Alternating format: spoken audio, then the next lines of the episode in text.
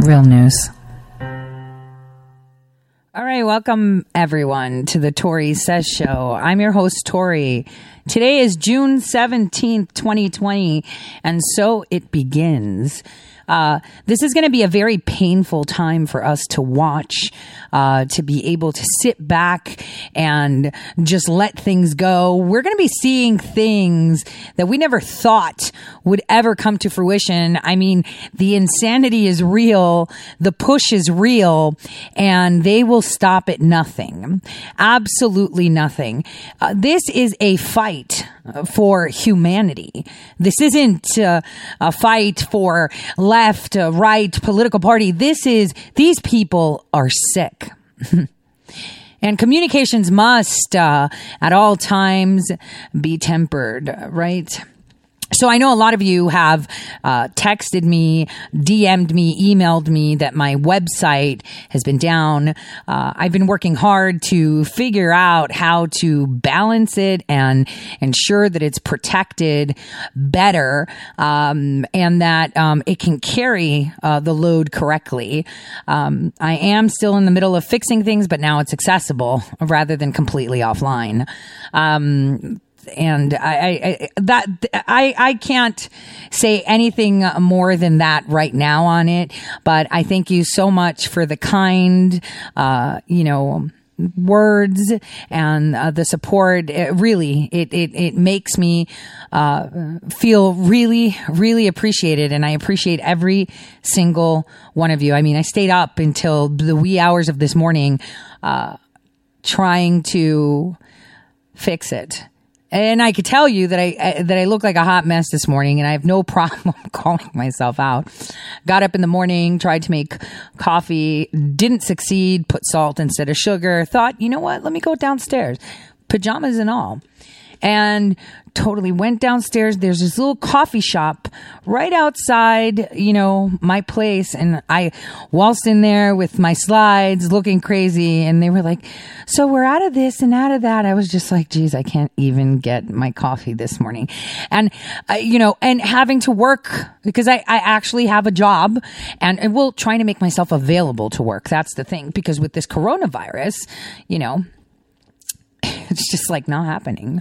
This world looks so crazy right now. You know, I kind of blended in this morning, uh, going out there with my, you know, bedhead, big sunglasses. I wore a long sweeping cardigan. I just thought, you know, why not?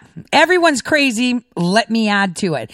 Uh, today, uh, you know, that's the theme. It's insanity, pure insanity, but with a lot of developments nevertheless developments. And see, these are breaths of fresh air, knowing that things are being done that we're not being told. Okay. We're not being told anything because we're not supposed to see it. We're supposed to think we're the minority. We're supposed to think that we're losing. We're supposed to believe that the polls are telling us that Dementia Joe, right, is going to win. There's, we're supposed to think that everything that we believe in is going to be quashed. We're supposed to think that the United States of America, as it was intended to be, will no longer exist. We're supposed to think our president isn't doing his job. We're supposed to think a lot of things. But I'm here to tell you that's not the case. We're super winning. Now, uh, I want to talk a little bit about global um, events today, uh, also local ones. So I, I think I want to start more with the local events, uh, only because I just want to add to the craziness of what we're seeing. I mean, why not? Because what we're seeing happening, this coronavirus, is one of the biggest perversions of reality ever.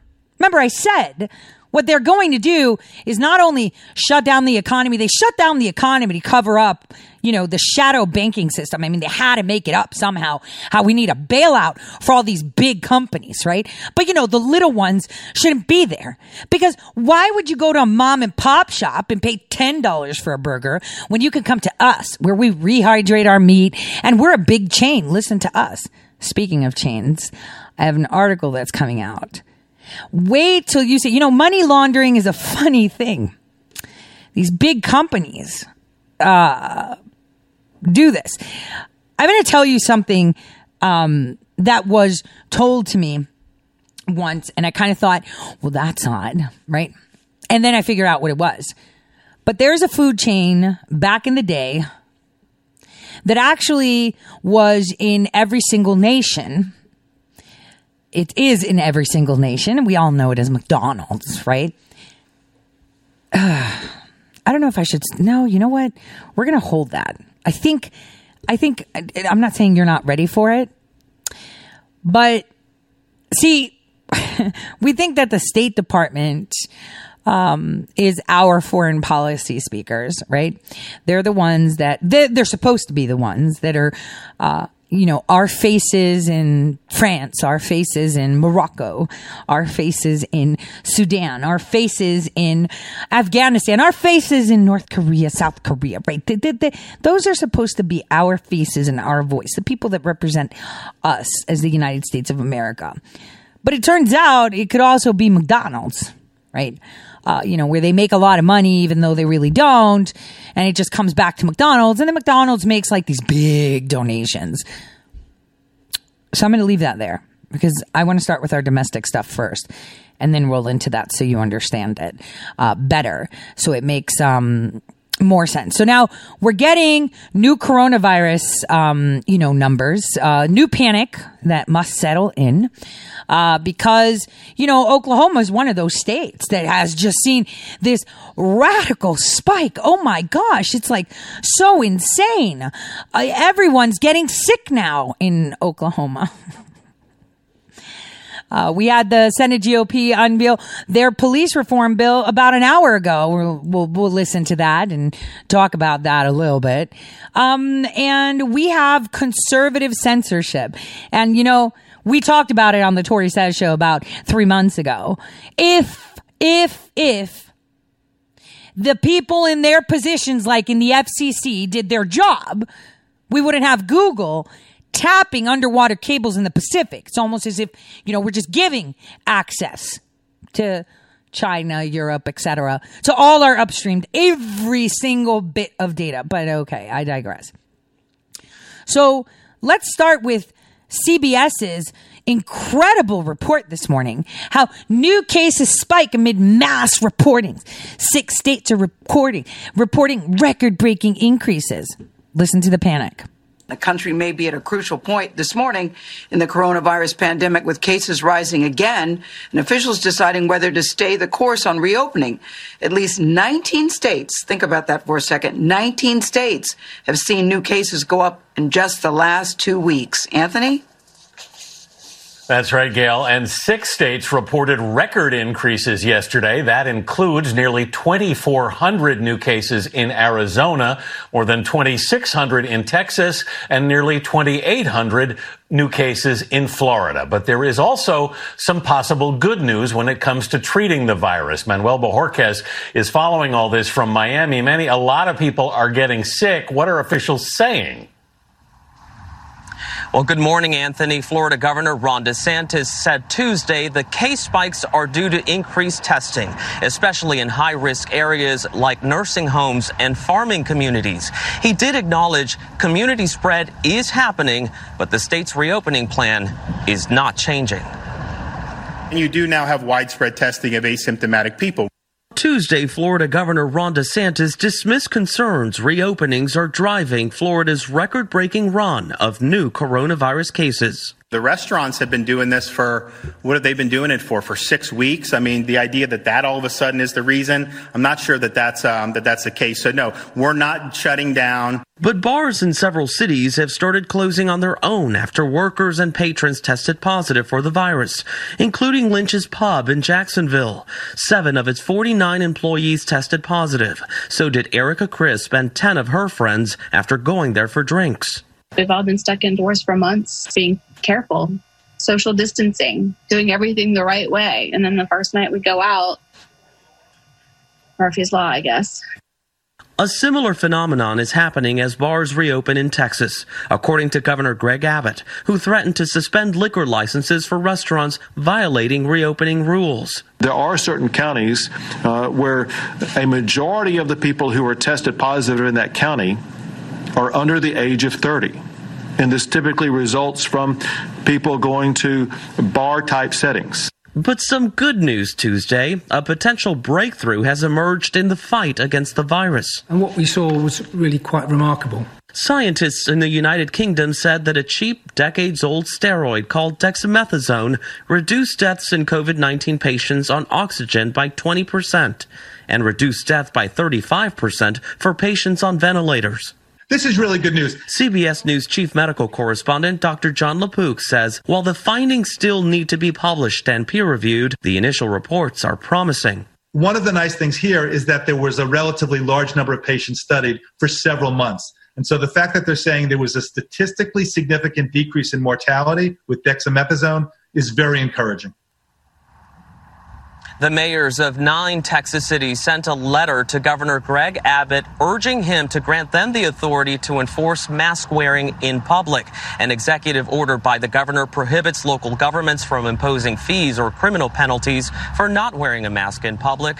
We reached out to the governor's office but have not yet heard back. Oh dear, they haven't heard back. So now we're all going to die again, and they're pushing dexamethasone. Let me tell you about dexamethasone. So first of all, it is given and prescribed to people for short term, right, uh, to reduce any inflammation, and it calms down your immune system, meaning it deprives your immune system, right? Just calm down, calm down, right? It actually pretends to be cortisol. Do you know what cortisol is? It's an actual hormone that your adrenal glands release when you're stressed out. So it, it, it controls metabolism and stress. You know what they say? When you're stressed, you gain weight. When you're stressed, you're insane. And here's another thing. It actually blocks certain areas of your brain too. Uh, you know, it causes disorders, uh, you know, in your ability to think specifically your pineal gland is affected and um, your ability to not be rash. So um, you become anxious uh, you're irritable your vision is all messed up uh, you have a lot of water retention because of it you get agitated really easy um, women start to grow facial hair. So I'm, I'm i'm not kidding. And this is because of high cortisol levels. Uh, you're, you're, you're not being able to heal wounds on your body. Uh, you know uh, you it's the it's the worst thing. And people that have you know heart failure diabetes osteoporosis uh, tb uh, peptic ulcers cushing should not be using this because why? It increases cortisol so they're giving you something that makes you very vulnerable, both physically, right? It makes you fat, slow, right? Unable to have clear judgment, right? And it, it, it should not be used long term, very short term, and usually in young people because this, this is a drug that you have to actually taper off. So it's the most insane drug ever ever that anyone would prescribe. I'm speaking from a molecular level. This will increase your appetite. You can't concentrate. If someone says something to you like, Oh my gosh, the sky just turned, you know, pink. It's all pink. It was never blue. It, within like hours, you could be convinced because it actually hinders your ability to make sound judgments. And um, it amplifies responses through the amygdala, which is your reptilian portion of the brain, which is more aggressive.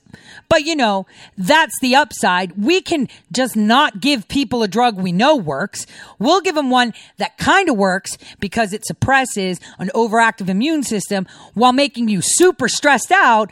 So we can use your own body's immune system responding to something with stress and anxiety amplified to the nth level. So, you know, only the strongest will survive. So this is the new wave. The new wave they want to push. Obviously, it's coming from what? Oh, Oklahoma. Jeez. Hello. Listen to the Today Show today. Talk- we'll start with NBC's Sam Brock. He's in Coral Gables, Florida for us this morning. Hi, Sam. Good morning. Uh, Savannah, good morning. Texas and Florida both just jumped 2,600 cases in a single day. Both of their governors saying there's a common thread here young people testing more likely as they are heading out and venturing to new businesses that are reopening right now. All of that going on, but health experts worry that young and old are not following guidelines. Florida might be one of the country's newest coronavirus hotspots, but some folks desperate to get back to work are urging the state to allow all bars to reopen. They're opening casinos, but we can't serve a beer. Those calls coming days after this Hollywood, Florida social distancing fiasco. And 16 Jacksonville bargoers enjoying a night on the town and all contracting COVID 19. I was one of those people that, like, ah, come on, it's not that serious. And I got it. One healthcare worker who attended the bar sang on Facebook, I should have known better. I should have been more cautious, but alas, it is what it is. Florida is currently riding a wave of cases, more than 13,000 in a week. The governor attributing the spike to more testing. But nationwide, the numbers in many places point up. 23 states have seen a rise over the last week, more than a dozen, a surge of 25% or more. That includes four states in triple digits Montana, Wyoming, Hawaii, and Alabama, up almost 150%. In Arizona, cases hitting a new all time high, almost doubling the state's previous record. The percentage of the population with the disease there higher than some global hotspots. Sadly, disparities in care there are also pronounced. This church has been used as a testing site. Not having a hospital in this area, you have to drive 35, 40 miles to get to the, to the hospital. On a day, Texas hit record hospitalizations again. Governor Greg Abbott rejected a call from nine Texas mayors, including Houston, Dallas, and Austin, for permission to require masks. All of us have a collective responsibility to educate the public that wearing a mask is the best thing to do. Putting people in jail, however, is the wrong approach. Protests for Florida's governor to do the same.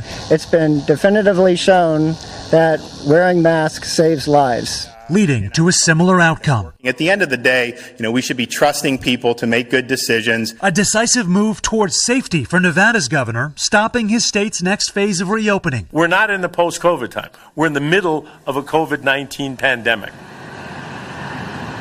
And there is some encouraging news this morning for younger people. New research out shows that children and teens are only half as likely to contract this virus as those who are 20 or older. But of course, guys, so much about the coronavirus, we're still learning.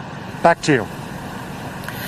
Absolutely, Sam. Thank you. That sets us up nicely for NBC News medical contributor Dr. Joseph Fair. Dr. Fair, good morning. It's good to see you. Uh, let's talk about this surge in cases because, of course, when you start reopening, you know that you're going to get more cases, and we're seeing that. How do we know if this surge is something that could lead to an outbreak that would be a, a real concern? Uh, you mean because the new hot spots are Oklahoma, Texas, and Florida, and some other states where, uh, just coincidentally, completely coincidentally, okay, super co- coincidence, where President Trump is holding rallies and where the GOP convention is going to be.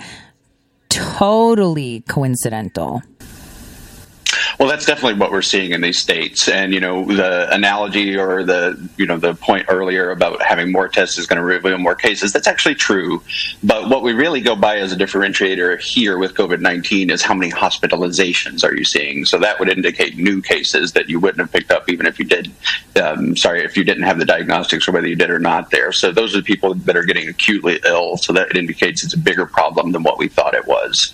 And so we're seeing record hospitalizations in the states that have opened up really early, that have uh, maybe been somewhat laxed with their earlier social distancing measures. And we're seeing that right now. We're seeing record jumps in all of those states as they rush to open up. And we remember, of course, from, from when this was acutely happening in March and April, the concern being that if you have that surge of cases, suddenly you're overrunning hospitals, you are straining resources. Is that the situation that's setting itself up in some of these southern and Sunbelt states, or are, are they better equipped to handle this surge? I would say they're very, you know, little better equipped than they were, say, two to three months ago, other than experience with treating patients. So, you know, there's still going to be problems with PPE. There's still going to be a problem to have enough diagnostics. Say, if there is a massive surge of cases coming in, we have many more diagnostics than we did before. But, you know, that, that is accounting for the number of cases we had, not necessarily for the number of cases we will have. And so, if, if those numbers surge, we're, we're going to face an additional strain on the system. And right now, you know, we really haven't seen a dip in the cases. We saw a, a, flattening of the curve, if you will, and maybe we shouldn't have used that term early on. We, we want to see a drop in the curve. So we've seen a plateau. So technically, we are still in the first wave. And the second spike that we're seeing is really induced by ourselves. It's induced by us opening up early and moving on from the problem before the problem has moved on from, from us. Huh. Kind of sounds like what happened in 1919. Uh, let's talk about this uh, hopeful sign, a drug that is in, as I understand it, every pharmacy. It's cheap, it's available, and is. the drug, remember, the drug that makes you not think clearly, the drug that makes you uh, impulsive, the drug that makes you susceptible, the drug that makes you fat, tired, swollen, that drug. Showing real promise in, in treating the most severe COVID 19 cases. Tell us about it. Well, First of all, I want to say, you know, what we have from this is a press release about the data. We haven't actually seen the data yet. But if the data holds up, it is extremely promising. Like you said, it's a cheap, uh, readily available drug that's been in use for a very long time. It's a commonly used steroid that would dampen the immune response. A lot of what we see in the most critically ill and severe cases of COVID 19 is your own immune system overreacting to a pathogen that it's never encountered, or, or you know, a virus or a, a bacteria that it's never encountered. So, what your immune system does is basically throw every tool in its arsenal out. And on a normal kind of flu or cold, you wouldn't do that, so you get moderately ill. When you do that all together, all at the same time, you get extremely ill. And that's a lot of what we see patients kind of dying from or contributing to their death. So this drug itself dampens that immune response and allows you to kind of handle it without overreacting, per se, with your immune system. And the researchers say they are going to put forth a more formal study, but wanted to get the information out there because of uh, its potential implications for people who are sick right now. Dr. Fair, who has recovered from COVID 19, it's good to have you with us again. Thank you so Thank much. Thank you so much. Yeah. All right, Hoda, to you. All right, thank you, Savannah. Speaking of the coronavirus concerns, there are a lot of them surrounding President Trump's campaign rally in Oklahoma. There we go. We know that. But again, we're going to talk about this because we have to talk about this coronavirus medication, this medication that every single mainstream media outlet today in their, you know, little Operation Mockingbird is pushing like gospel. Pay attention. Homa this weekend, an event that is expected to be one of the largest gatherings in the country since the start of the pandemic. NBC's Kristen Welker joins us from the White House with more on this. Hey, Kristen, good morning. Hey, Hoda, good morning to you. Health officials in Oklahoma are expressing health concerns about the rally on Saturday. And now Dr. Anthony Fauci is weighing in. In a series of interviews on Tuesday, Fauci dismissed the president and administration's claims that an increase in cases in various states is only a result of more testing and said even he would not feel comfortable attending a big campaign event. Just days before President Trump's campaign rally in Oklahoma, the nation's top infectious disease expert, Dr. Anthony Fauci, telling the Daily Beast overnight, no, when asked if he would attend a large rally. Fauci adding, I'm in a high risk category. Personally, I would not. Of course not. It comes after Vice President Pence wrote an op ed in the Wall Street Journal entitled, There Isn't a Coronavirus Second Wave. Fauci striking a different tone, Okay, I'm going to tell you guys, this is really, really important because this steroid, and there is research out there, shows that adolescents, adolescents and young adults that take this medication become extremely aggressive extremely aggressive and dominant. Who do we see in these Chaz zones? Who are we seeing at these riots? Who are we seeing out on the streets? Think. They are turning adolescents and young adults into what? Insane monsters. Insane. Mon- there are tons. I mean, tons of papers written uh, from years ago that this steroid does this. Oh, women don't even get me started. For those pink wearing teenage, you know, young adult women and even middle age, oh, let me not get started on the women going through menopause. What it does to their mentality. This is horrific. They are turning, when I said Red Summer, man, they are turning people into monsters unapologetically. They are pushing a drug that makes young people literally crazy, aggressive crazy telling the journal we're still in a first wave. Earlier during an interview on NPR, Fauci stressing the importance of social distancing, wearing masks, and trying to avoid large crowds. It is not inevitable that we're going to have a second wave if we do what we need to do to prevent it from happening. It's a remarkable disconnect as the president and vice president intensified their defense of Saturday's rally, which will be held at an indoor venue in Tulsa that holds about 19,000 people. Pence pressed about whether future rallies should be held outdoors. It's all a work in progress. We've had such an overwhelming response Uh, that uh, uh, we're also looking at a, another venue. A senior campaign official tells NBC News that while Saturday's rally will be held indoors, the campaign is also considering having the president address an overflow crowd outside. According to Oklahoma's Department of Health, the state has begun to see an increase in cases totally coincidental. And hospitalizations over the past two weeks.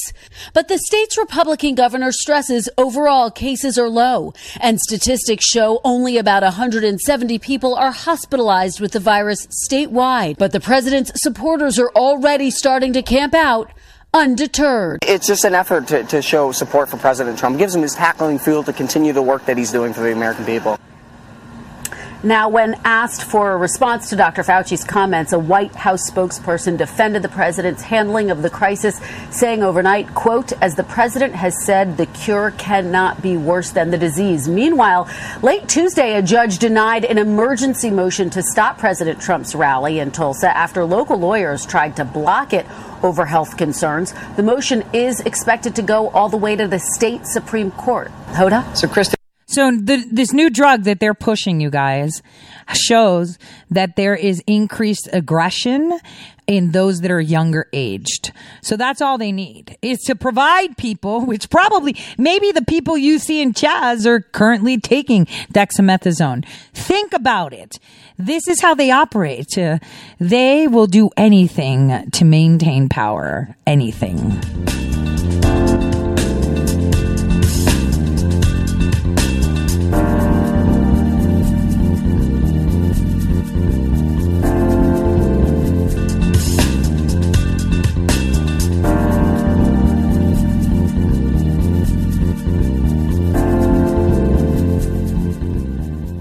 Right, welcome back, everyone. So I hope that now, you know, my listeners that have been with me for as long as I've been on the radio with just my name uh, have understood how you can see what they're doing.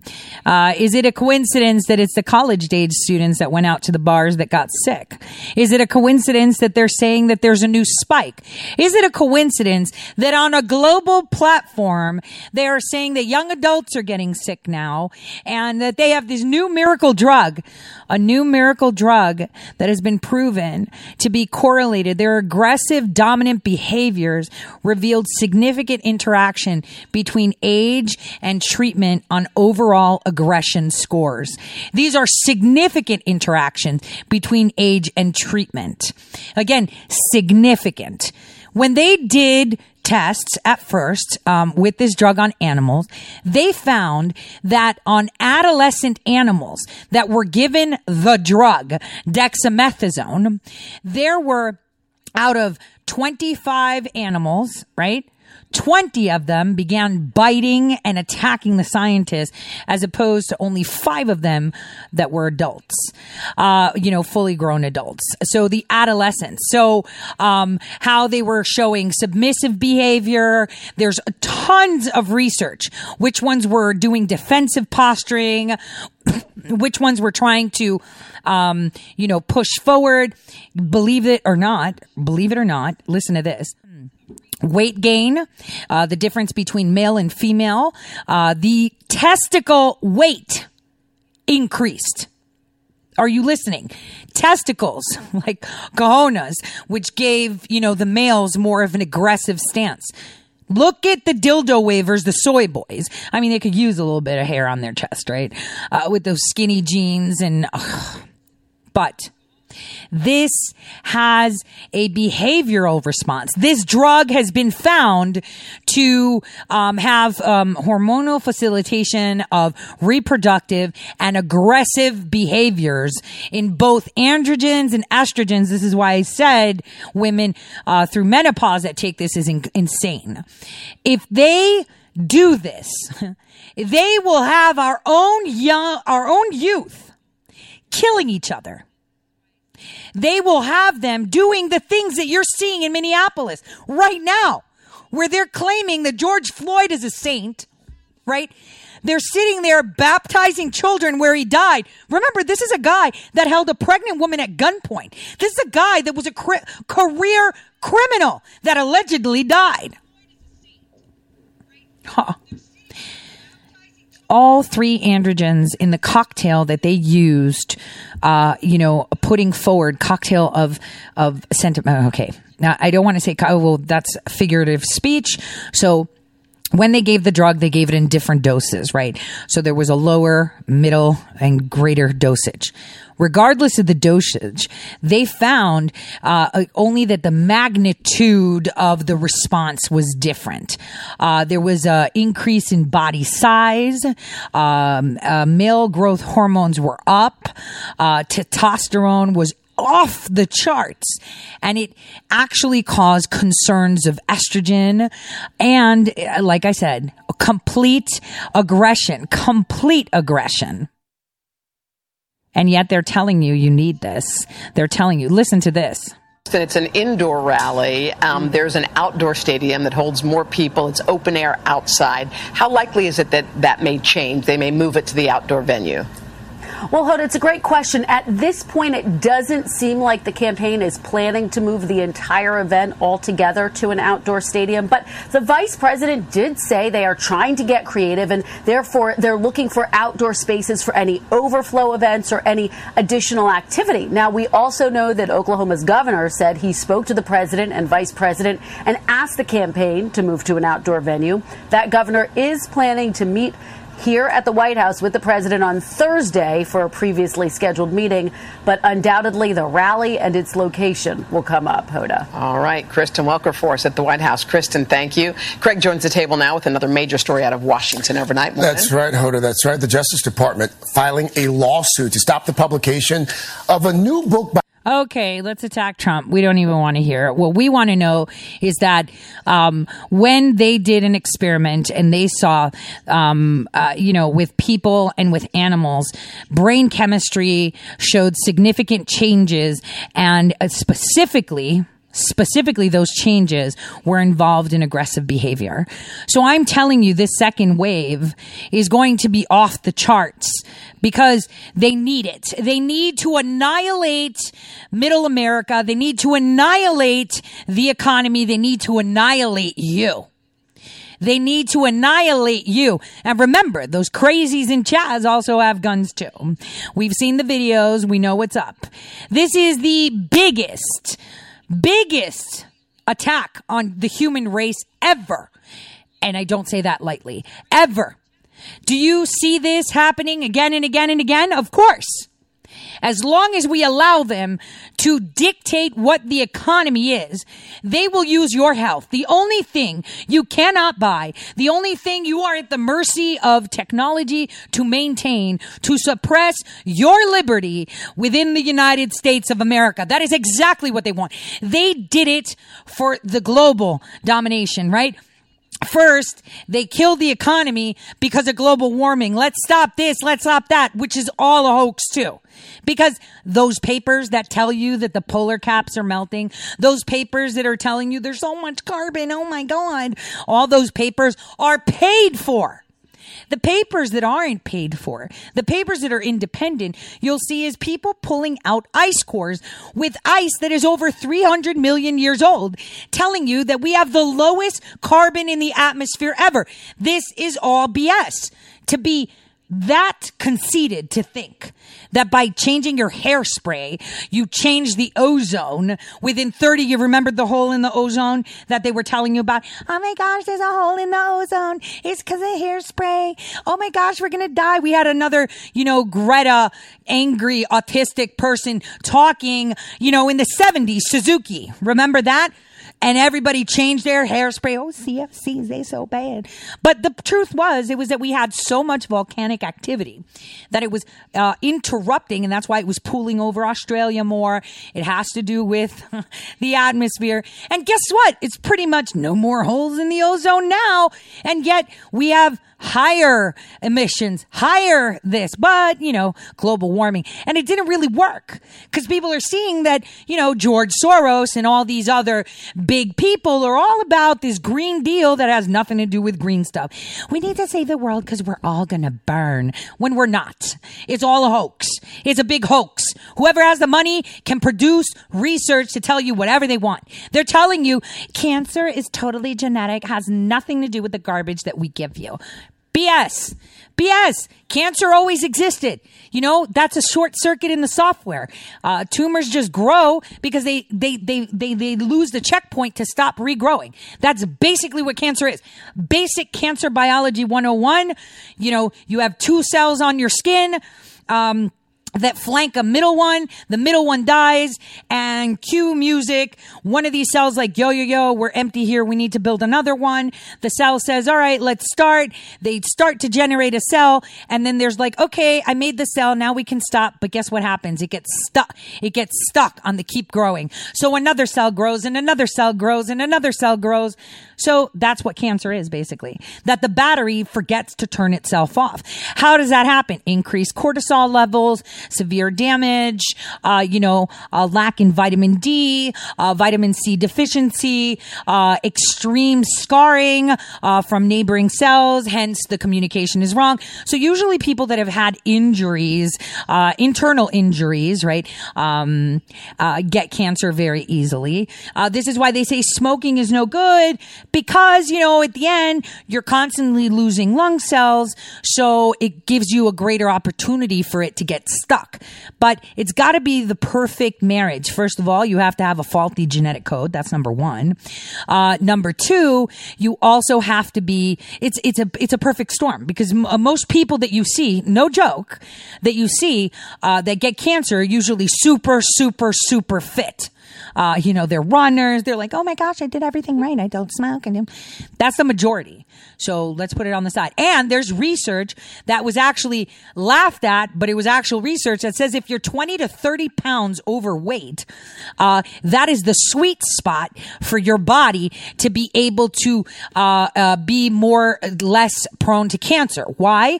Because you have an increased amount of natural cortisol going through because your body does a little bit more work uh, to function because you're fatter. Therefore, it grows up your what stamina and defenses. This is like legit research. You could look it up, tons of papers, and everyone jokes about it, but that's the truth um, because you can build your immunity to it. I mean, I have people all the time saying there's no way you're 42. You smoke. You should look older. And I'm like, it's all a myth, man. I've got great genetic code, but you know, uh, it's it's it's all about keeping a good uh, balance. Obviously, I'm not really balanced right now. I'm severely fat, but you know, it's all about a good balance. Moderation is the key. The Goldilocks zone is the key. But you know, they tell you to go to the extremes. I'm not going to get into that, but here is where we have them uh, wanting to take away this middle zone, the middle class, businesses. I mean, you know, why are you going to go to Mamma Mia's to eat when you can go to, uh, I don't know, uh, Olive Garden? I mean, Olive Garden is a chain. It's consistent. You know, it's good. All you can eat pasta for 10 bucks. Why are you going to go to Mamma Mia's and pay $20 for handmade pasta? When the consistency is not always there, they don't ever have everything on the menu, you know, that's exactly what happens. Or, you know, why go to, you know, Jake's Deli on the corner where he slices his corned beef that he made himself? Uh, why not just go to Subway? It's cheaper. It's consistent. We're a chain. See, I told you this is going to happen. You should just go to fast food to us. You should just come to us. We know better. We're smart. We have a lot of money. So you will come to us and eat. You don't need these little places. What? Coffee house? Shoot. Don't go to the little one in the corner. Come to us. That's, they're charging you $7. I'm charging you five. Come here. This is how they're destroying the economy because what little Mamma Mia, Jake's Deli, you know, fruity granola munching lavender coffee spot, you know, or little bookstore, uh, where people like exchange books, sell books. Wh- who's going to survive a second wave? Nobody. Those that survived right now survive with the skin of their teeth, right? They're all gone. And this is just going to put the final nail in the coffin. Boom, gone. And this is what they want. No more local restaurants. No more local businesses. It should be to the big boxes. Wait a minute. You mean you want to offer an alternative social media platform? We will crush you. We will not let you advertise on our monopolized platforms where we sell apps. We won't let you get any ad revenue. We won't let you because it's ours. So people will come to us because we can make it cheaper and no one's going to come to you. And that's true. In the end, people will go for cheapest. It'll be all just big corporations. That's the idea. This is what Google, who's like that, you know, slimy thing with the, with the, with the, with the zits in the movie Dune. It was just eating all these companies. That's it. And you know how it started? With clowns telling us that over 2 million Americans are going to die. And so far, we've had what, like about 100,000? That's half of what we would have by the flu. They have put you in lockdown. They have made you hostage to your own self. Yet, you know, Sweden was like, nah, I don't care. Let everybody get sick. That's what we need to do. What happened to chicken pox parties and measles parties? That's what we need. That's how you build immunity. That's what we should be doing. But this lockdown is going to add in more. Those people that have been using sanitizer like idiots, wearing masks all the time, gloves all the time, have lost immunity already. You are compromised, immunocompromised right now by leaving your house because you have stayed like that. You haven't exposed yourself to bacteria. You haven't been out there. You haven't been out there and you're done. You're toast. You're going to die first especially the ones that were in the cohorts that were planned for this dexamethasone. See, so timely. FDA says, now more hydroxychloroquine like this. We can only do it like this. Oh, but dexamethasone that shows aggression in young adults is perfect. This is perfect. You know, we have so many deaths. United Nations, right? They're the ones that issued a report, right? That said that, um, the New York Times had said that three over what was it, thirty six countries um, are going to experience famine because of the lockdown. This is this is the stuff they're telling people, okay? And that this number is going to be huge and this is all because of illness. We're going to go into starvation. And and and, and in India this is going to happen and there's billions of people and and and you can't work and and you're supposed to stay home and you're what am I going to do to eat? Yeah, fend for yourself. Uh, you know, you're not supposed to do this. You can't go out there and hunt for your food. You're not allowed out of your house. You can't do anything. Sit there and just die and wait. this is it. You know, Sweden at least um, tried it. I mean, the Swedes are a socialist nation. I'm just saying they do. And the media is amplifying all this uh, fear tactic. Uh, this is what you would call anxiety porn, panic porn, right? Uh, people are always looking into it. Oh my gosh, the virus. You wonder sometimes how the heck they wake up every morning. Uh, you know, uh, they, you, you have to think about it. I, I look at every single media outlet so that I can provide you uh, a little like, you know, synopsis of what's going on in our our society, in our world. And so that way you are an advised global resident, but American citizen. And it's so hard when you are being bombarded by all this garbage, uh, all this garbage, all this fake news. And, and, and you don't know which way to, to look. How do you know that, you know, this is going to make it work? That this is going to be how it's going to, like, how do you know? Huh. You just have to take their word for it because guess what? Everywhere you turn, they will tell you, uh, you know, what it is that, um, you should be doing and what is going to happen to you. They will tell you. Okay. They will tell you. And that's the problem that you have them telling you exactly what you should be doing. And you're accepting it because no one is there to see it. You can't see it. Hmm. You know, how do you, how do you fix it? How do you fix this pandemic? By stop, I would just say, just stop listening um, to the news. Stop listening to what they are telling you. Stop listening to, uh, you know, fake news. How, how are you going to get rid of this pandemic? By not listening to them anymore, by really not listening to them anymore, by focusing on the facts, by looking at the truth, by looking for the truth, right? This is what you have to do. Uh, this is, it, it is important uh, that you do this yourself because no one can sit there and spoon feed you. You have to want to escape this manufactured reality that they have provided you and they have demanded that you abide by. Now, listen to why it's important that we fight big tech because without big tech, this infodemic would never have happened. Web at NBC News' verification center forced to backtrack this morning after allegedly pushing Google to ban ads on a conservative website. The report says that the technology giant plan to demonetize both Zero Hedge and The Federalist over racist content in their comment section. Google reviewed the issue and said that The Federalist was never demonetized because it removed comments on its site. Joining me right now is former White House press secretary and Fox News contributor Sarah Huckabee Sanders. Sarah, it's great to see you again. Thanks so much for being here. Great to be with you. Thanks, Maria. Well, it's interesting that Google can force the Federalist to eliminate their comment section. It's not like the Federalist wrote the comments. These are comments from people who read articles on the Federalist and want to comment on them. And yet, Google said if you don't remove that comment section, we're going to cut into your ad revenue.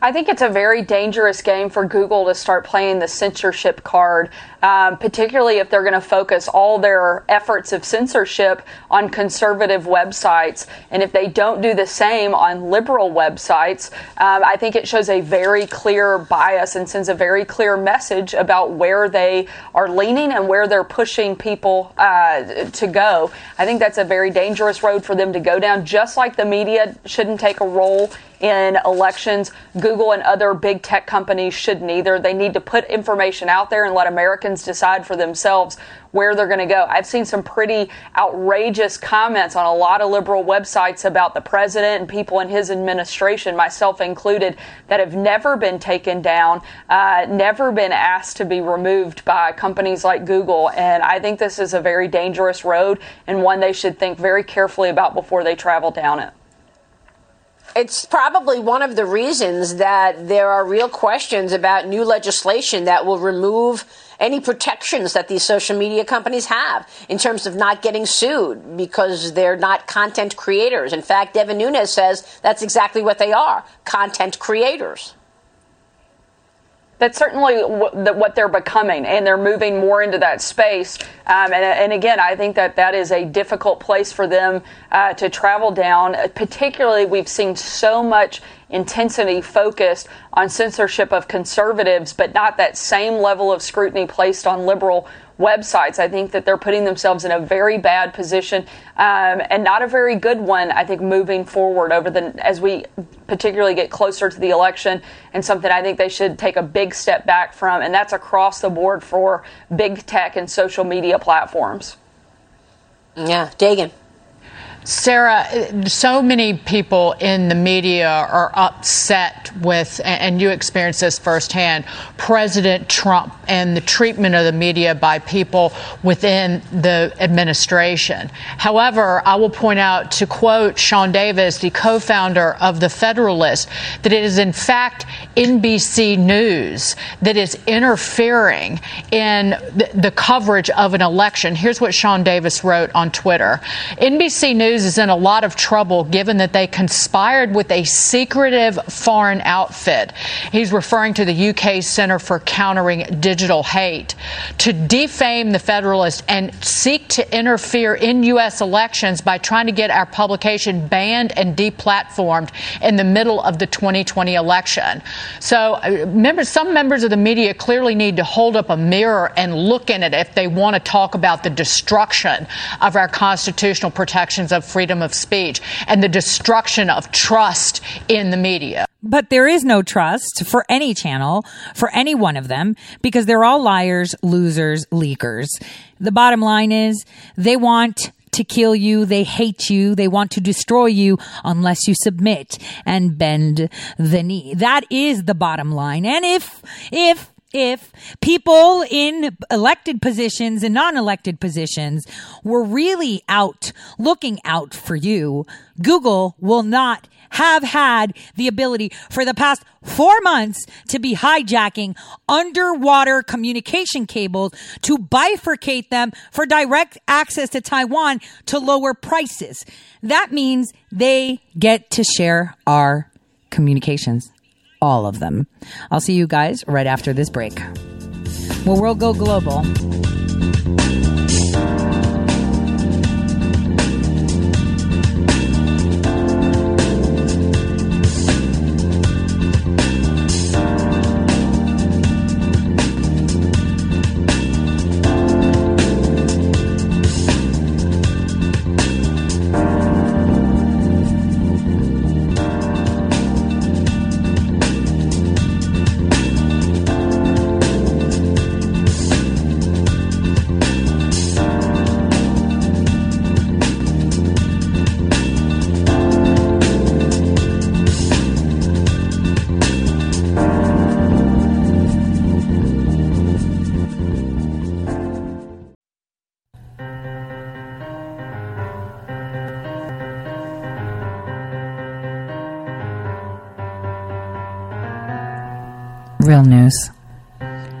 Welcome back, everyone, to the Tore Says So Says Show Says So. that was Tore Says So. Oh my gosh. It's June 17th, 2020. This is the second hour of the Tore Says Show. Um, now we're going to talk about global stuff. Stuff that nobody wants to talk about, stuff that you're not listening to because, you know, it's not that important, right? You should be more worried about dying in your house. You should be more worried about, you know, the death that's going to come. You're being misled. Uh, you know, people are going to die. I'd rather a million people die across the planet than, uh, 10 million. Now, uh, there's going to be a funny article that I'm going to be putting up. Actually, um, you know, uh, someone used this new AI tech to amplify videos videos from the days of yore, uh, you know, from the 1920s, making them more smoother so AI can actually fill in the blanks and use specific motion detection. I thought I'd let you know that. Hopefully I can get it up tonight. But um, working with this person um, and amplifying this, we took uh, videos from the Bohemian Grove from some secret recording there and amplified it so you can actually see what's going on. It's pretty interesting. Um, and, you know, uh, you know, there's a lot of questionable video about Michael Obama. And boy, uh, you know, either you know uh, there was a hot dog with a couple of you know friends joining in on the party it was so spot on. And this is only enhanced through, you know, some really exciting new AI to be able to see and increase the frames so that you can see better what's going on. Uh, and, you know, the, the next thing we're working on is using these Joe Biden videos, the ones that he actually looks sane in to, to show that that was a deep fake. So I've been working on that too while I've been working on trying to make sure that my website doesn't die again, uh, because it's constantly being attacked. And, you know, uh, WordPress is is a funny type of thing. Uh, their code can, can get really messy. Um, and uh, it's been really really difficult for me. Like I, I have a server that i can trust. Uh, it was constantly being knocked off so the whole server doesn't go you know taking out thousands upon thousands of websites at once. Um, so it's it's been a struggle i can say. So the tore says um, uh, com page has been uh, is is going through changes. So i'm gonna i i've put some lighter code in there. I'm gonna try to make it look a little bit more sexier um, probably decrease the ads. I mean, even though the ads actually pay for the site, well, kind of, not really, but you know, they kind of do. Cause you know, Google ads gives you like what, 0.00001 per view. So you can't really make a living off of Google ads. But, and, and I hate spammy things. So I'm trying to sort that out. So, uh, I will be putting up, uh, some new articles up there today. One of them will be about dexamethasone, uh, you know, this new push that they're doing. Another one will be about North Korea and how they've been funding North Korea, uh, you know, on the download through their Room 39 people. And we'll talk about that a little bit today.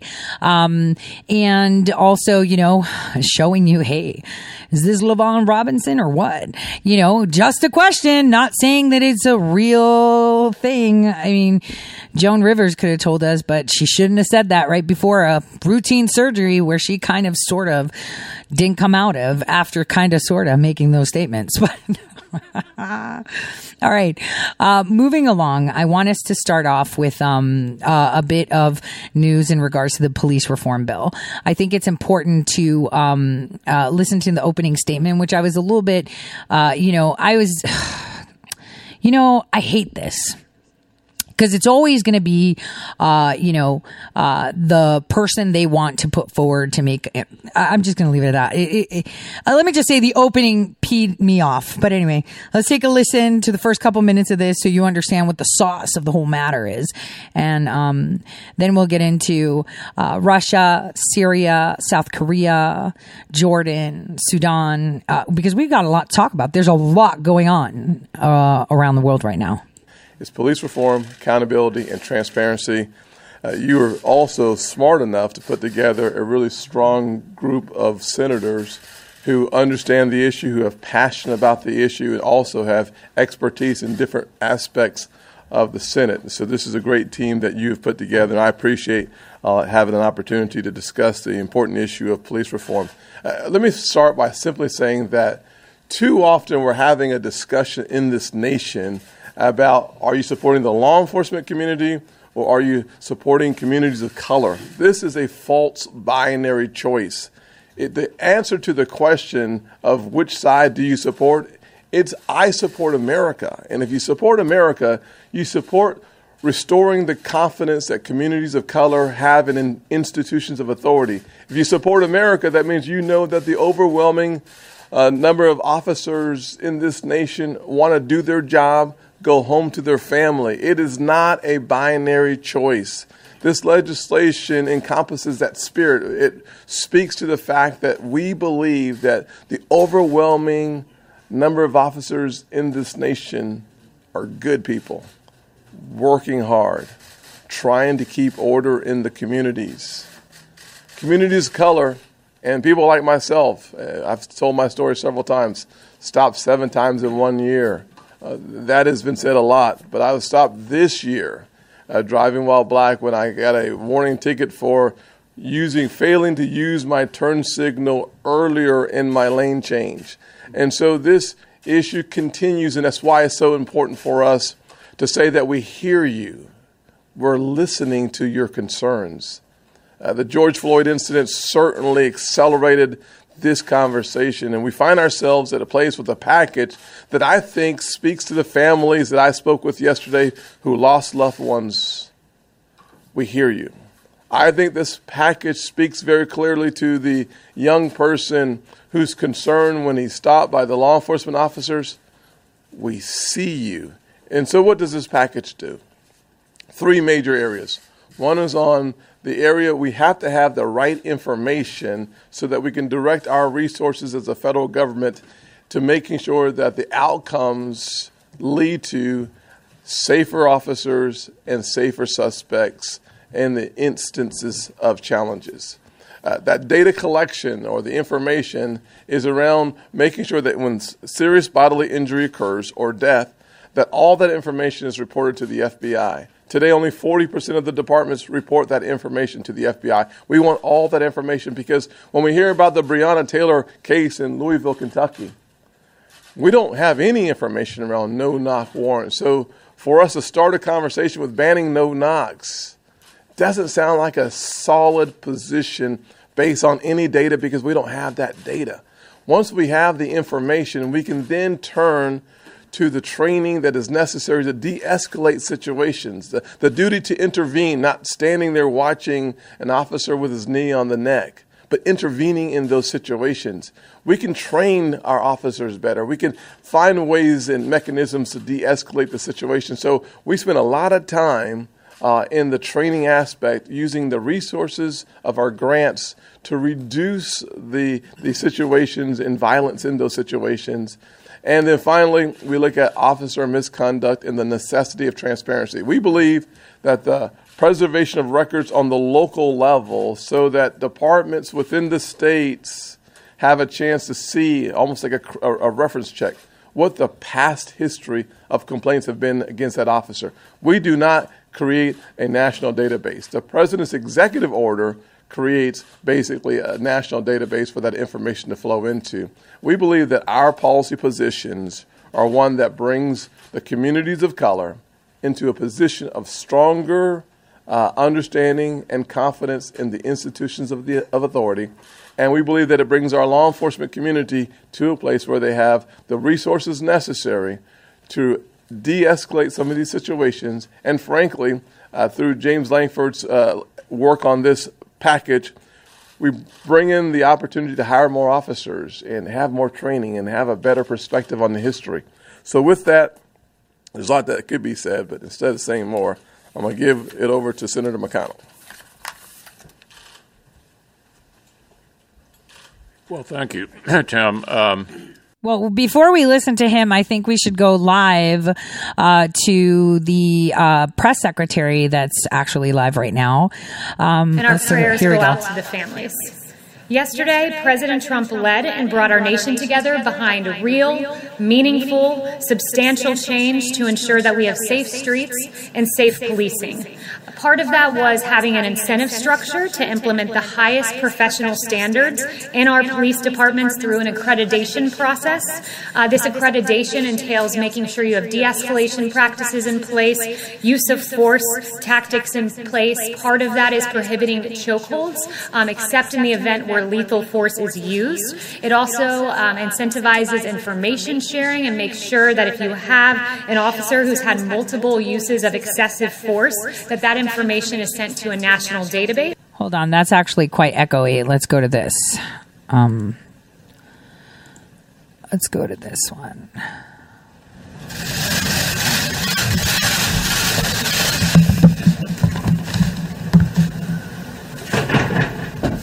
Good afternoon, everyone. Great to join you today. Oh my gosh, all of it. So, five echoing. years ago today, nine innocent parishioners of a historically black church were killed during an evening Bible study in Charleston. Um, for that somber day at that Charleston church, as our hearts still break for the victims. Yeah, so we're not going to do that. It's like echoing everywhere. I think that was done on purpose. So we're just going to skip over that and just go over to listening to Mitch McConnell because you know they're doing it on purpose. I mean, Fox, Diamond and so everybody, it's all echoey.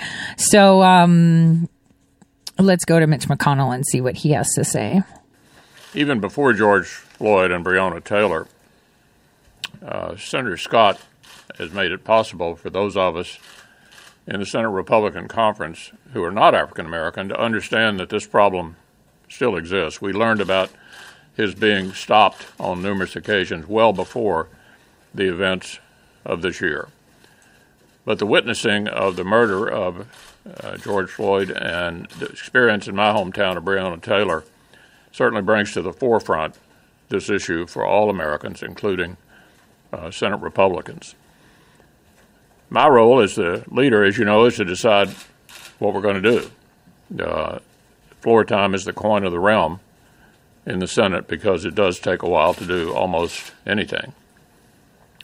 So, what I'm announcing today is after we do two circuit judges who are queued up either this week or early next week, we're going to turn to the Scott bill.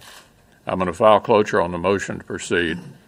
And our Democratic friends, if they want to make a law and not just try to make a point, I hope they'll join us in getting on the bill and trying to move forward in the way the Senate does move forward when it's trying to actually get an outcome rather than just sparring back and forth, which you all have seen on frequent occasions by, by both sides. I also want to thank the whole team behind us. Everybody's contributed significantly to this product, but without Tim's leadership, it would not have been possible. And without his leadership, I wouldn't be putting this on the floor. But I want you to know that we're serious about making a law here. This is not about trying to create partisan differences. This is about coming together and getting an outcome. We showed we could do that on the CARES Act. We've shown it on the Great American Outdoors Act, and we need to show it on the Scott bill. This is about making a law, not just making a point. Uh, this is not messaging. Uh, this is trying to be able to work in the most bipartisan way we can work. Get it on the floor. Let's have amendments. Let's talk through the process. Uh, equal justice under the law shouldn't be a partisan issue. Uh, a friend of mine and I uh, were talking a couple weeks ago, and his comment was it's not that our founding principles are off, our founding principles are right. We're still working on trying to be a more perfect union, and we have a ways to go on that. And where we find areas where we don't have a more perfect union, we should engage in those. So let me just give you a couple examples. Senator Scott's gone through multiple different areas that are in the bill. Uh, there's a section in the bill that actually a black police officer in Oklahoma City first raised with me uh, to be able to say, what's the possibility of putting grants out there to be able to help more departments hire black recruiters? Uh, and then to be able to help individuals uh, that are coming through uh, the training in the police academy to have that ability. Where communities uh, and the law enforcement don't match as far as ethnicity, could the federal government engage and to help incentivize that? What? Okay, more freaking appropriation, cultural appropriation. Are you? Are we kidding? Are you listening to this? I can't listen to this anymore. Let's go to global politics. I want to. I want to. I. I, I want to break my computer like right now. This is horrible. So terrible. These are the people that are supposed to save us, the Republicans. Oh man, man, you know, I really wish that all of us, my listeners, myself, uh, can all would all be just the people, the the party of the people, right? The party of the people. I really wish, but whatever. Let's uh, take an intermission quickly before I lose my mind uh, and listen to the words of this song.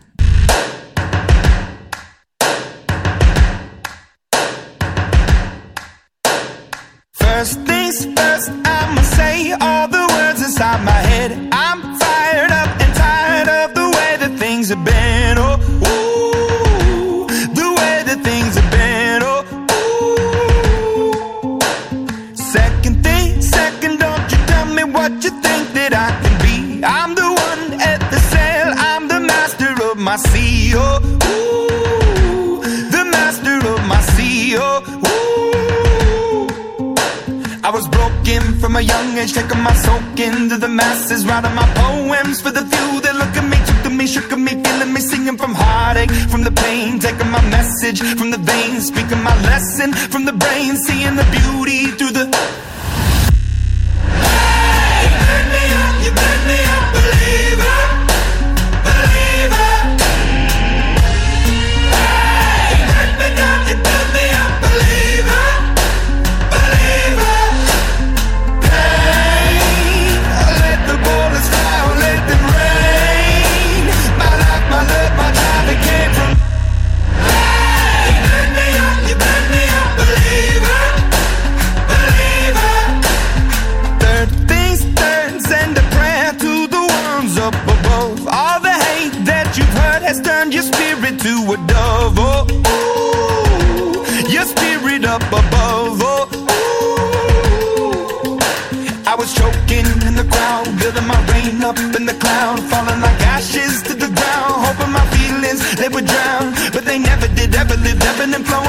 Inhibited, limited till it broke open and it rained down.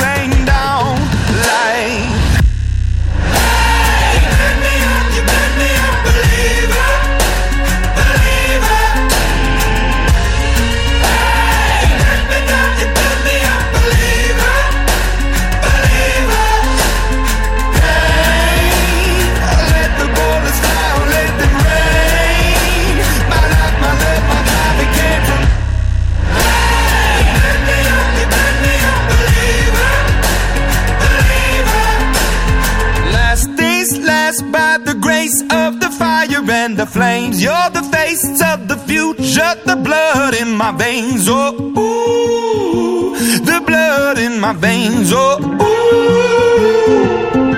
But they never did, ever lived, ebbing and flowing, inhibited, limited, till it broke open and rained down. It rained down like.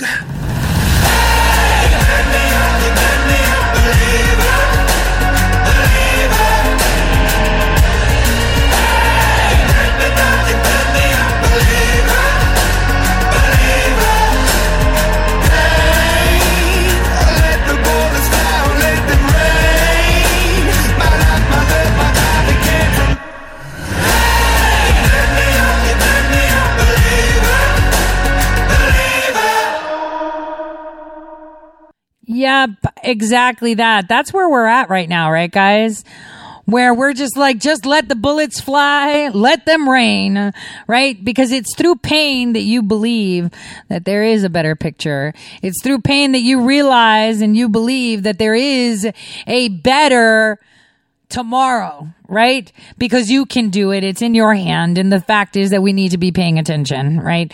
So, um, we're going to start talking about, uh, global, uh, uh, issues and what's going on. So for number one, number one, well, let me start with Turkey because I don't have a lot to say on that yet. But what I wanted to say is that Turkey has now, uh, you know, started the um, offensive against, um, uh, say it, against uh, the Kurds. And the UN actually had a whole discussion uh, talking about the economic c- crisis in Syria.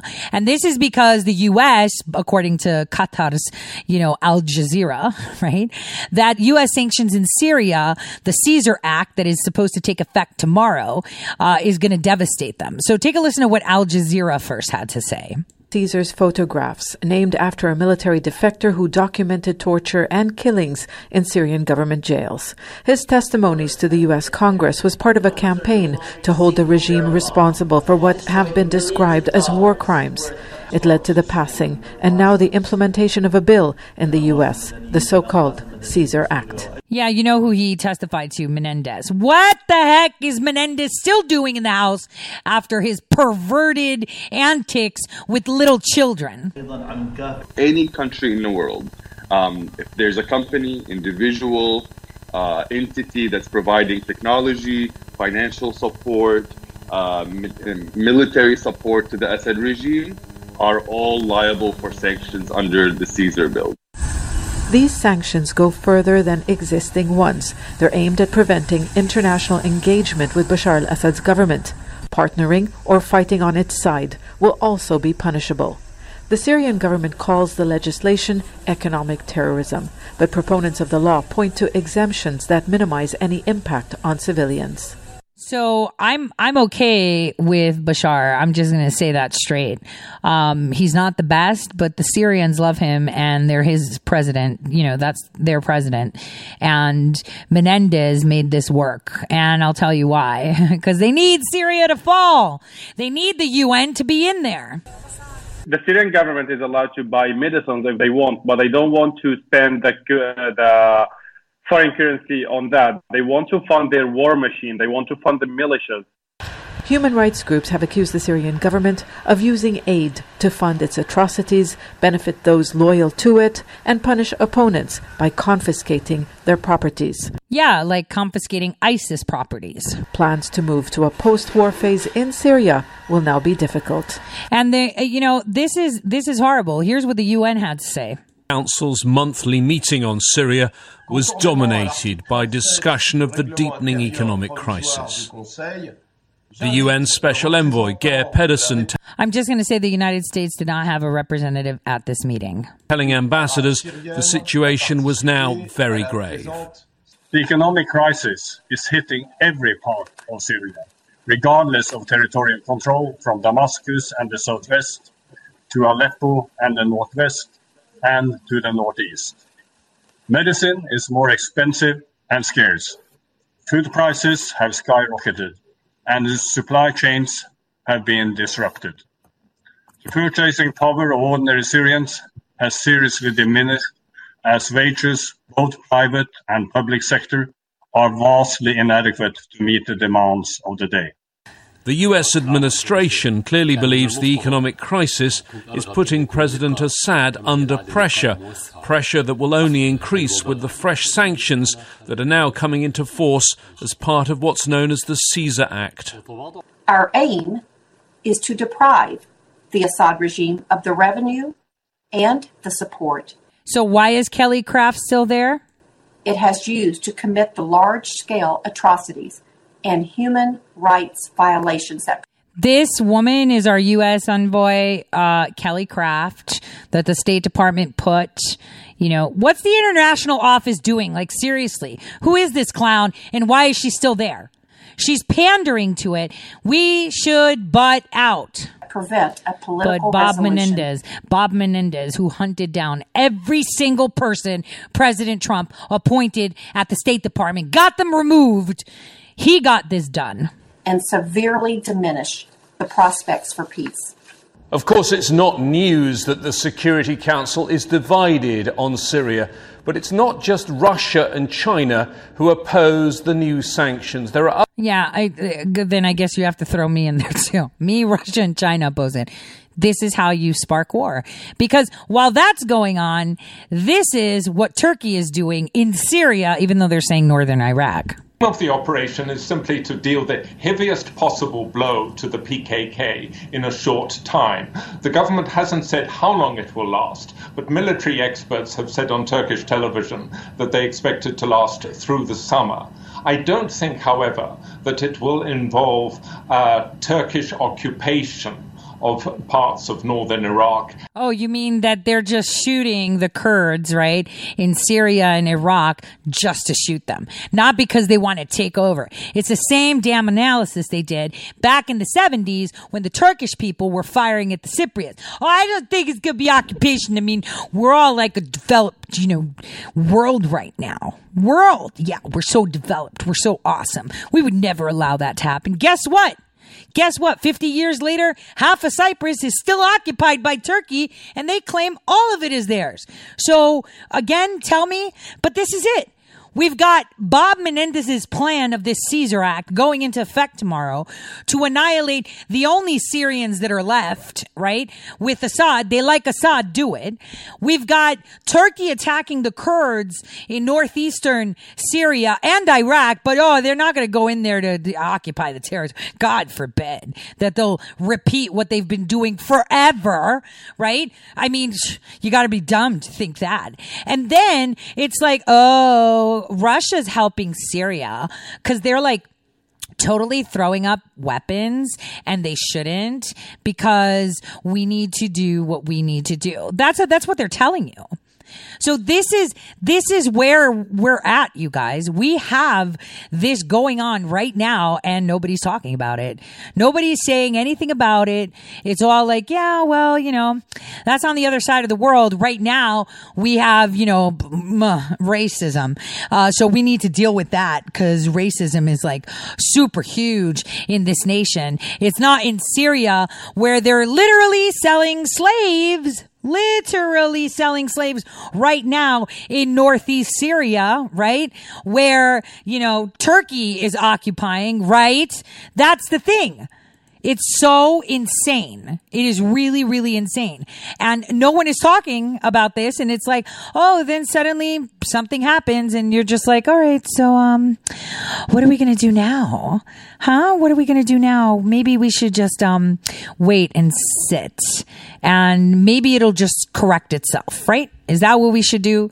Just wait for it to correct itself? That's what they're telling us. That's what they're saying is the right thing to do.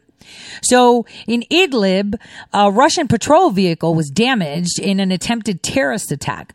Who's the terrorists? Hmm, interesting. Who is it? республики продолжают оставаться напряженными. Основные усилия российской группировки войск сосредоточены на стабилизации ситуации в Идлибской зоне деэскалации и выполнении договоренностей So it's the Russians that got attacked by who? Oh, right. By the Turks. So this is it. This is where it's happening. Russian bombs in uh, Kirlik Air Base. This is happening right now. Russian air defense shot down dozens of Al Qaeda drones in Syria. Dozens of them this month.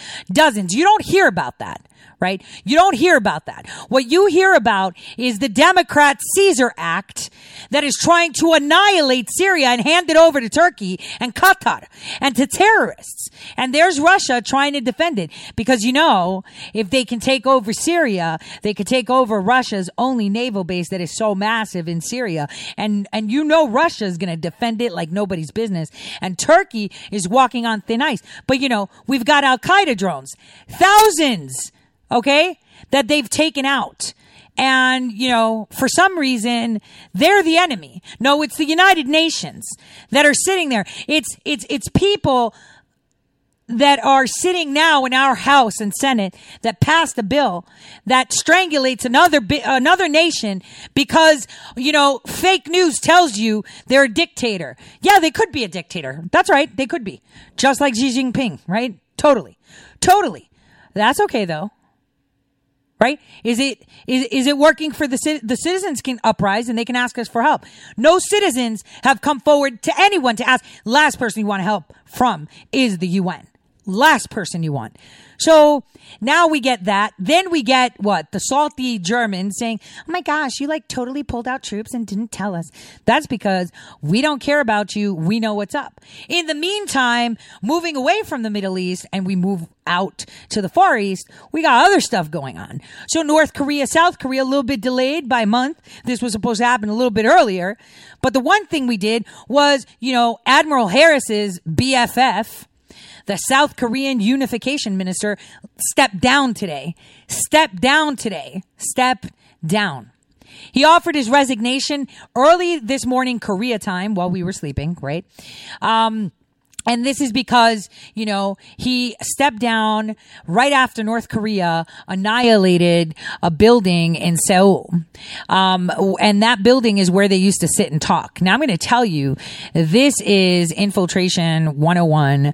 This is how they're going to get things done. This is how they're going to push it. And that's what's crazy. So he, he put in his, um, his, um, let me, let me, let me play CNN's clip. Hold on. Hold on. Where is it? 요란한 복음과 함께 북 16일 14시 50분 요란한 복음과 함께 북남 공동 It says in North Korean television with this AI that a building was tragically ruined with a terrific 연락사무소가 explosion. 사막에 파괴됐습니다. And we're not talking like a house or a one story building. This was a building with like, you know, 30 stories and such.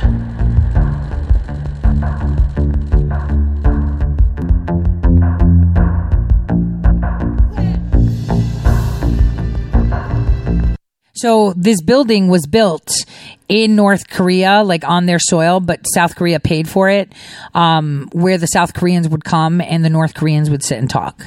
Um, and that's basically why it was so important. So, in essence, um, North Korea uh, literally just um, shot down their own building that was paid for by them. Now, South Korea said that they're going to respond militarily uh, to North Korea, but it's like, all right, you paid for the building, but it's on their soil. So they didn't really attack you. They just said, you know what, poke this, we're not talking. And that's normal because this is what they were trying to do keep them in a box. This Korean, uh, you know, reunification has been, you know, on talks forever and a day. Okay. Jimmy Carter actually had visited Pyongyang. Did you know that? He did to meet with both of the Korean leaders. Um, but, um, eh, you know, he he didn't get anywhere. let's, just, let's just put it that way. Um, in 2011, under the Obama administration, they had put together some kind of reunification tax, and the tax uh, was supposed to like help for unification fees, whatever that tells you. So they, they, they've gone through all of this many, many times. Okay. Uh, just so you understand, the GDP in South Korea is 4 million. The GDP in North Korea is 1.9 million.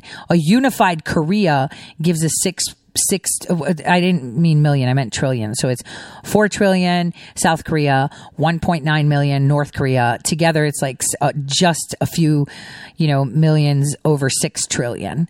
So that's that's pretty interesting considering that their population would be bigger. Now there have been studies that indicate that if they actually unified they would be stronger and bigger than japan almost instantly.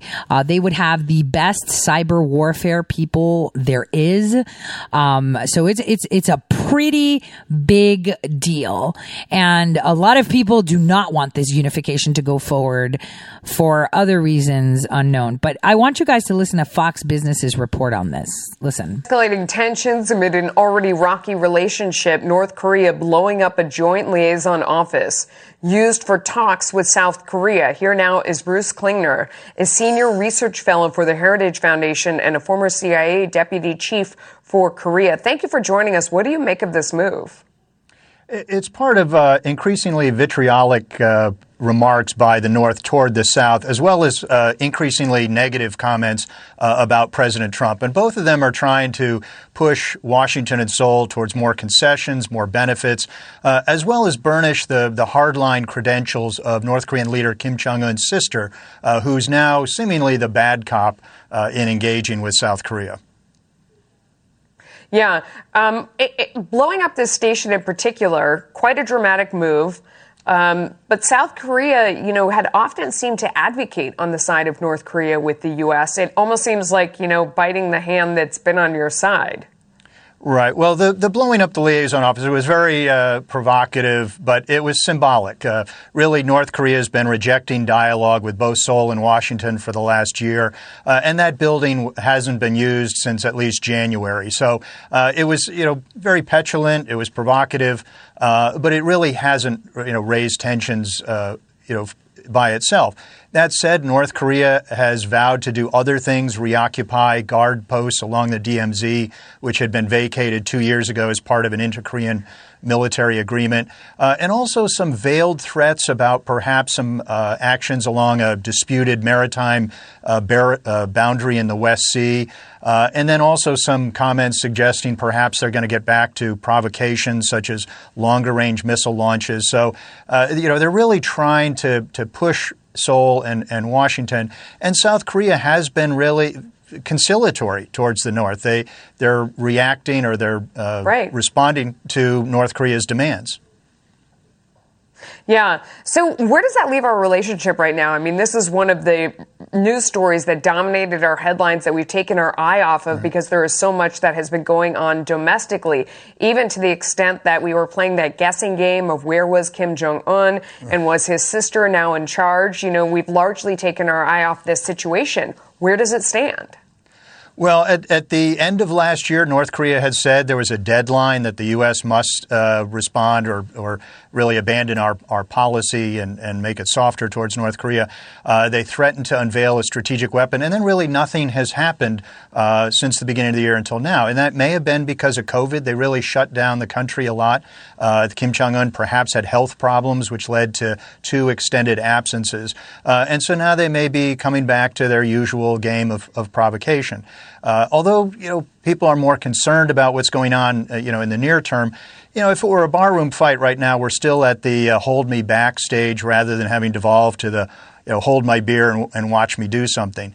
Uh, but North Korea has also talked about the U.S. presidential election several times, which is unusual.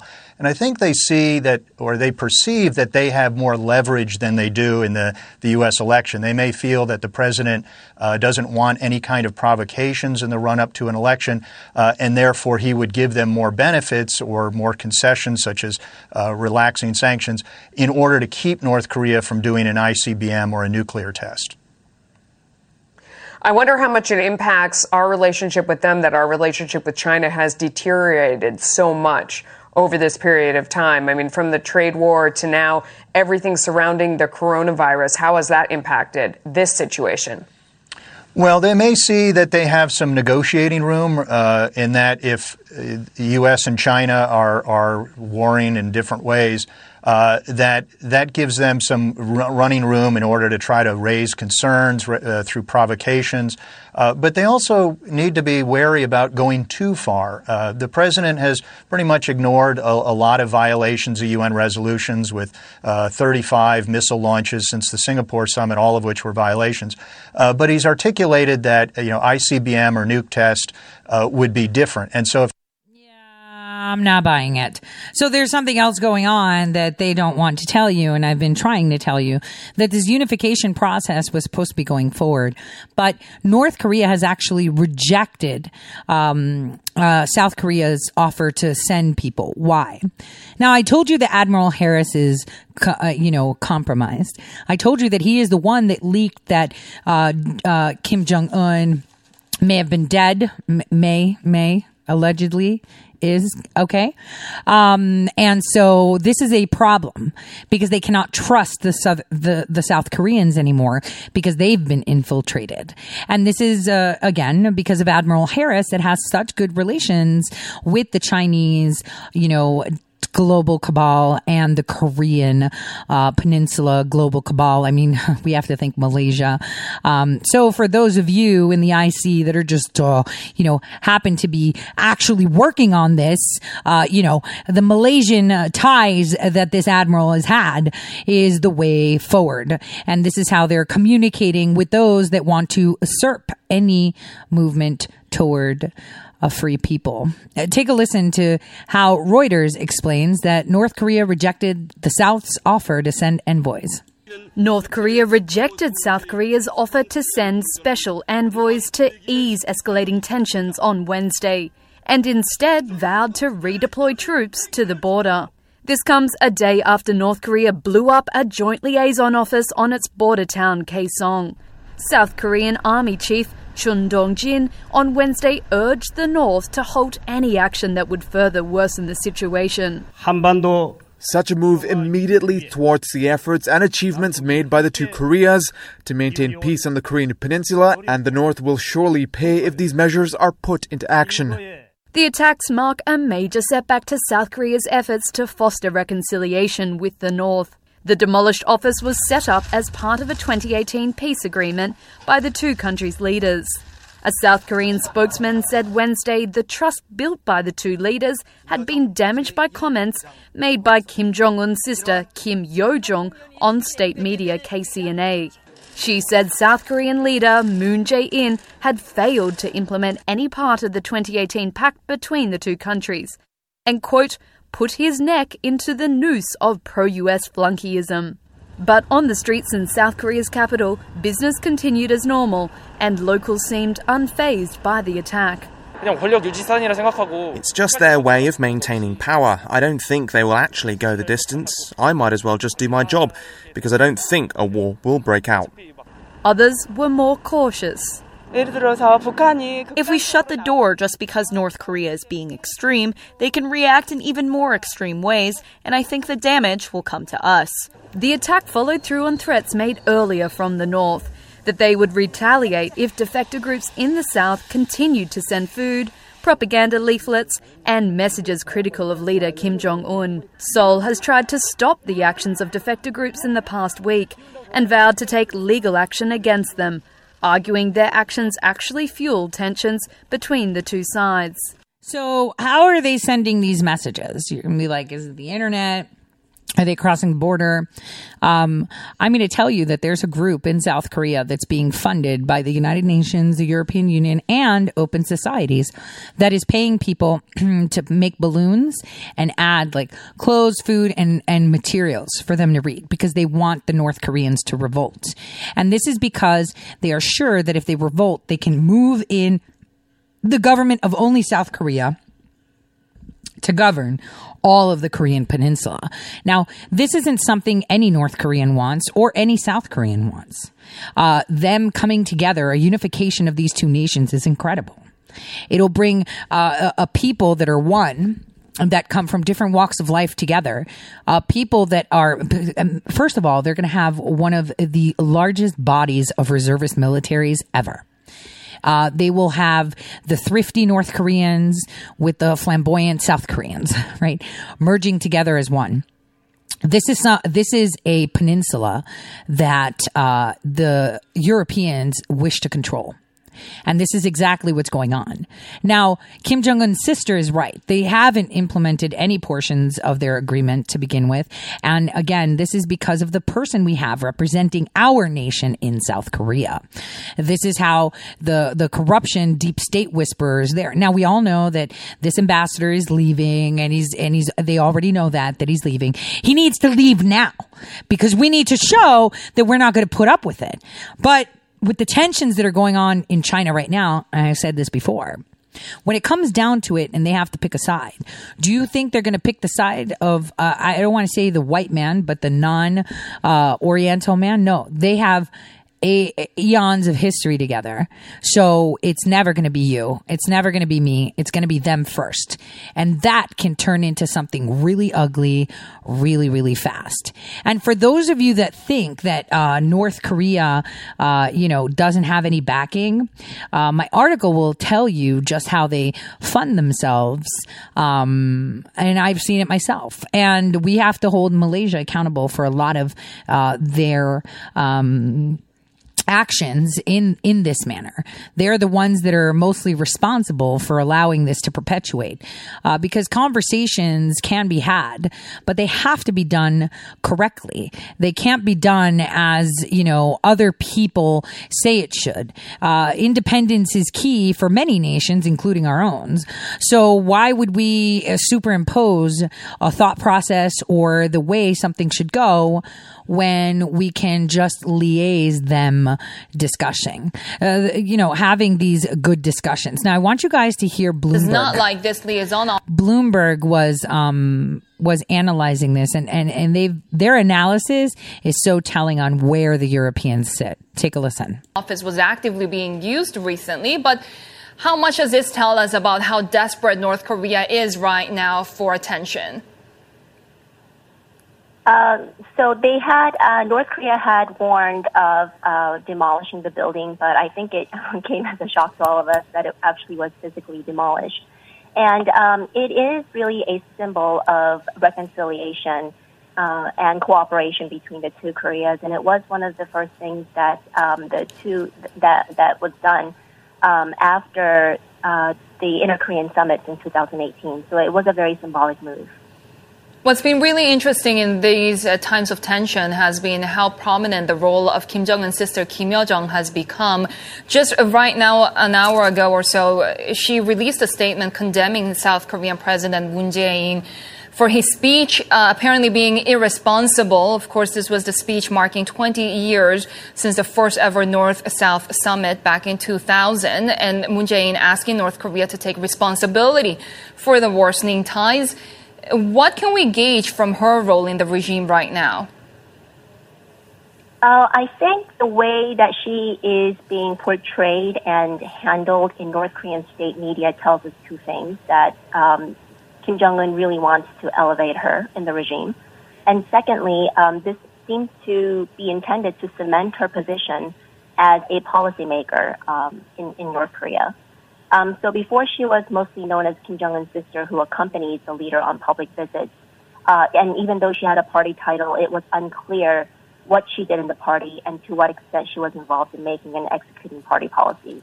Now, the incident was among the most provocative uh, since 2019, uh, 2010 when it comes to uh, inter-Korea relations. But we've got to bear in mind that the liaison office uh, was not very active, uh, realistically speaking. Uh, so, what could be next, though, when it comes to perhaps undoing the diplomatic efforts that have been underway between the two Koreas? Also, we can see that um, South Korea is trying to make contact with North Korea um, behind the scenes. Um, you know, he they apparently offered to send um, special envoys to the North Korean leader, and North Korea just this morning announced that uh, they rejected uh, rejected that offer. Um, so I think um, those types of you know reaching out activities will continue behind the scenes, uh, at least on the part of South Korea. but my feeling, though, is that for the time being uh, North Korea probably will not um, re- respond positively uh, to these outreach efforts uh, from Seoul. Um, and I think for a while we are going to see tensions, and I think pretty much everything is on the table, uh, from North Korea's military drills along the border um, to possibly even provocations and artillery exercises um, targeting South Korea. And what can we make of a potential U.S. response? Because we see the ire raised among the more hawkish voices in the Trump administration. Um, I frankly don't see uh, the Trump administration uh, taking too much interest in South Korean um, or Korean Peninsula affairs at the moment. Uh, I think President Trump has made it clear on a number of occasions that uh, he doesn't really care much about North Korean short range missiles or artillery, uh, for that matter, um, as long as uh, they don't um, um, impact uh, the continental U.S. Exactly, Rachel. To your point, uh, the Trump administration has plenty on its hands, including this ongoing pandemic right now. Same thing for China, who's just said they wish for peace on the Korean peninsula. They had to lock down parts of Beijing. The international community is really too busy right now to deal with Pyongyang. So what's Oh my gosh. Just exactly. No, nobody cares about short range, medium range missiles. As a nation, every single nation on this planet tests them out every day. Why are we going to tell him he's not allowed to? That's just micromanaging. But you know, here we go. Let's support China. What's the strategy here for North Korea to do this right now? So I think this uh, ongoing situation globally uh, helps out um, North Korea. You know, it's um, as you said that the U.S. is too busy on its own home front uh, to pay too much attention to North Korea right now. Um, there's actually a growing rift uh, between the U.S. and China, so that also uh, could work in North Korea's uh, favor.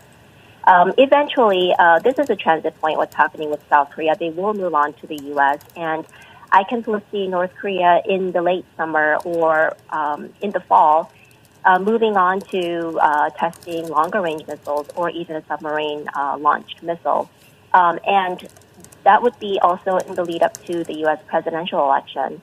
Um, and that would be a great way to get back at Trump uh, for the failed diplomacy between the two countries and also to uh, show off to the world uh, North Korea's strategic weapons capabilities. Well, you know, I'm going to tell you something. Uh, this is so far from what is real. It's ridiculous. Take a listen to this analysis. Wait, let's let's get this on. Have been speaking out on North Korea following the regime's shocking demolition of the Inter-Korean Liaison Office. Washington and Tokyo spoke out forcefully, while Beijing and Moscow were more muted, instead calling for cooler heads to prevail all round. Che Won-jong with the details. Responding to Pyongyang's military provocation near the border, the U.S. government urged North Korea to avoid further actions that are counterproductive to promoting peace on the peninsula. The State Department said on Tuesday that Washington supports South Korea's efforts in regards to inter Korean relations, stressing that it's aware of the rising tensions between the two Koreas. The Chinese government also addressed the escalating tensions, saying peace and stability is important. North and South Korea are of the same people. As a close neighbor, China has always hoped that the Korean peninsula maintain peace and stability. Beijing, however, did not comment directly about the North demolition of the Inter-Korean Liaison Office. Shortly after the office was leveled by the North, the Japanese government released its official stance, saying Tokyo is closely monitoring the situation. I am aware of the explosion by North Korea. On North and South Korean relations, we hope tensions will not rise further. We will firmly and closely coordinate with South Korea and the United States to analyze information and to deal with the situation. I don't like that because it's just South Korea and the U.S. What about North Korea? Russia, another key player in the region, also weighed in. We, of course, are closely monitoring what's happening on the Korean Peninsula. It elicits concern. Moscow also called for restraint from all parties but said there are no plans to seek high level or the highest level contact at the present time. Despite the disappointment expressed by the four countries in North Korea, You mean um, Moscow said it's none of our business? South Korea's chances of restoring any form of inter-Korean engagement appear bleaker by the day. 최원 Arirang News. Yeah, it is bleaker by the day. And you know what the problem is? Is that there's so much misinformation. Is he still here? Is he gone? Is he is he alive? Is he dead? You know all these things. Uh, uh, this was senseless to us. North Korea, uh, you know, disparaged the comments of the president, right? Uh, there was a rude tone, um, you know, to the intent.